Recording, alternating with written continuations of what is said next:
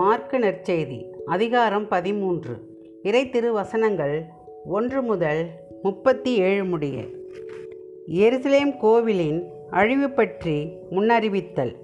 இயேசு கோவிலை விட்டு வெளியே வந்தபோது அவருடைய சீடருள் ஒருவர் போதகரே எத்தகைய கற்கள் எத்தகைய கட்டடங்கள் பாரும் என்று அவரிடம் சொல்ல இயேசு அவரை நோக்கி இந்த மாபெரும் கட்டடங்களை பார்க்கிறீர் அல்லவா?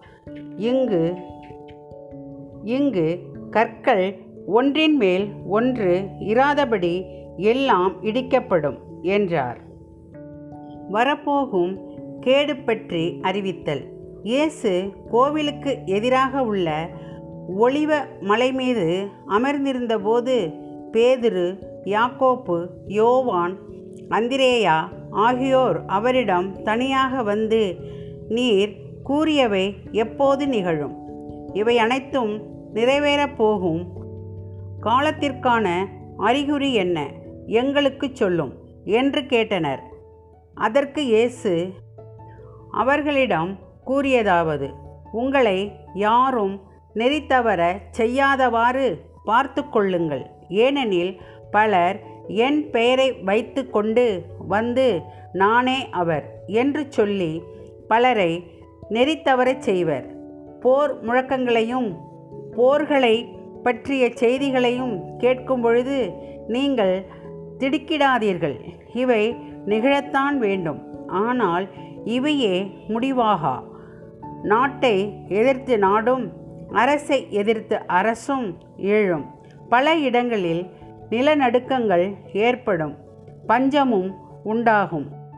இவை கொடும் வேதனைகளின் தொடக்கமே. நீங்கள் கவனமாயிருங்கள். உங்களை யூத சங்கங்களிடம் ஒப்புவிப்பார்கள். தொழுகை கூடங்களில் உங்களை நைய புடைப்பார்கள். என் பொருட்டு ஆளுநர் முன்னும் அரசர் முன்னும் நிறுத்தப்பட்டு அவர்கள் முன் எனக்கு சான்று பகர்வீர்கள். ஆனால் எல்லா மக்களினத்தவர்க்கும் முதலில் நற்செய்தி அறிவிக்கப்பட வேண்டும். அவர்கள் உங்களை கைது செய்து கொண்டு செல்லும்போது என்ன பேசுவது என நீங்கள் முன்னதாகவே கவலைப்பட வேண்டாம். அந்த நேரத்தில் உங்களுக்கு அருளப்படுவதையே பேசுங்கள். ஏனெனில் பேசுவோ நீங்கள் அல்ல மாறாக தூய ஆவியாரே. மேலும் சகோதரர் சகோதரிகள் தம் உடன் சகோதரர் சகோதரிகளையும் தந்தை பிள்ளையையும் கொள்வதற்கு என ஒப்புவிப்பர்.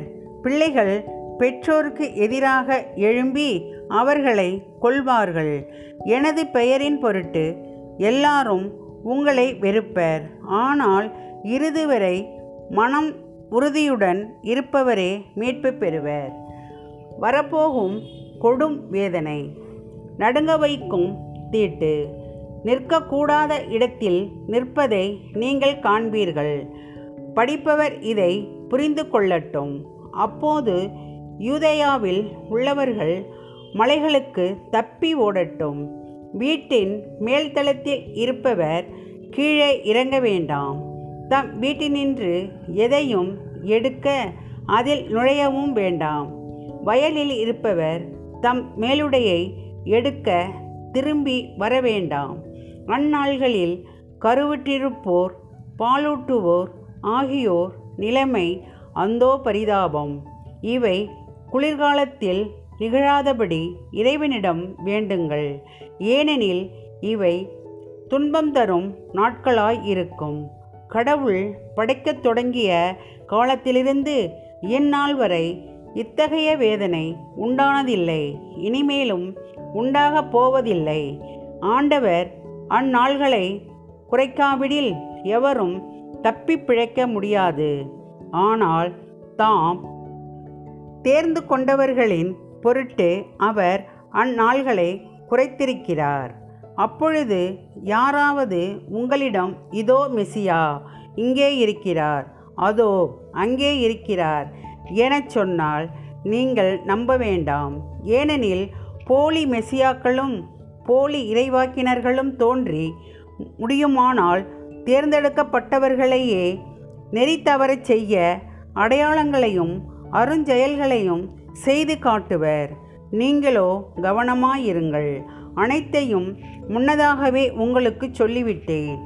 மானிட மகன் வருகை. அந்நாள்களில் அவ்வேதனைகளுக்குப் பிறகு கதிரவன் இருண்டுவிடும். நிலா ஒளி கொடாது விண்மீன்கள். வானத்திலிருந்து விழுந்த வண்ணம் இருக்கும். வான்வெளிக்கோள்கள் அதிரும்.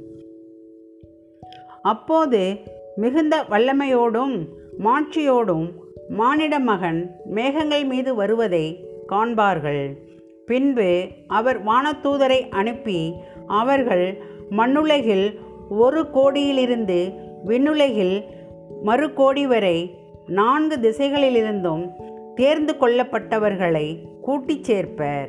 அத்திமர ஓமை அத்தி மரத்திலிருந்து ஓர் உண்மையை கற்றுக்கொள்ளுங்கள். அதன் கிளைகள் தளிர்த்து இலைகள் தோன்றும்போது கோடைக்காலம் நெருங்கி வந்துவிட்டது என நீங்கள் அறிந்து கொள்கிறீர்கள் அவ்வாறே இவை நிகழ்வதை காணும்போது மானிட மகன் கதவை நெருங்கி வந்துவிட்டார் என்பதை நீங்கள் அறிந்து கொள்ளுங்கள். இவை அனைத்தும் நிகழும் வரை இத்தலைமுறை ஒழிந்து போகாது என உறுதியாக உங்களுக்குச் சொல்கிறேன். விண்ணும் மண்ணும் ஒழிந்து போகும்.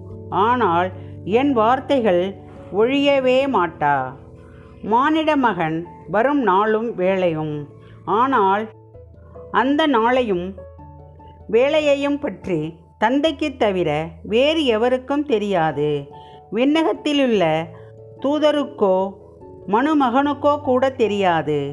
கவனமாயிருங்கள் விழிப்பாயிருங்கள். ஏனெனில் அந்நேரம் எப்போது வரும் என உங்களுக்கு தெரியாது.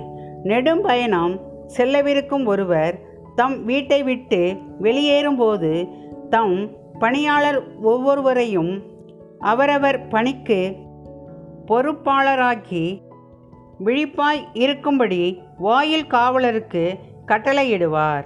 அதுபோலவே நீங்களும் விழிப்பாயிருங்கள். ஏனெனில் வீட்டுத் தலைவர் மாலையிலோ நள்ளிரவிலோ சேவல் கூவும் வேளையிலோ காலையிலோ எப்போது வருவார் என உங்களுக்கு தெரியாது. அவர் திடீரென்று வந்து நீங்கள் தூங்குவதை காணக்கூடாது. நான் உங்களுக்கு சொல்வதை எல்லோருக்குமே சொல்கிறேன். விழிப்பாயிருங்கள். ஆமேன்.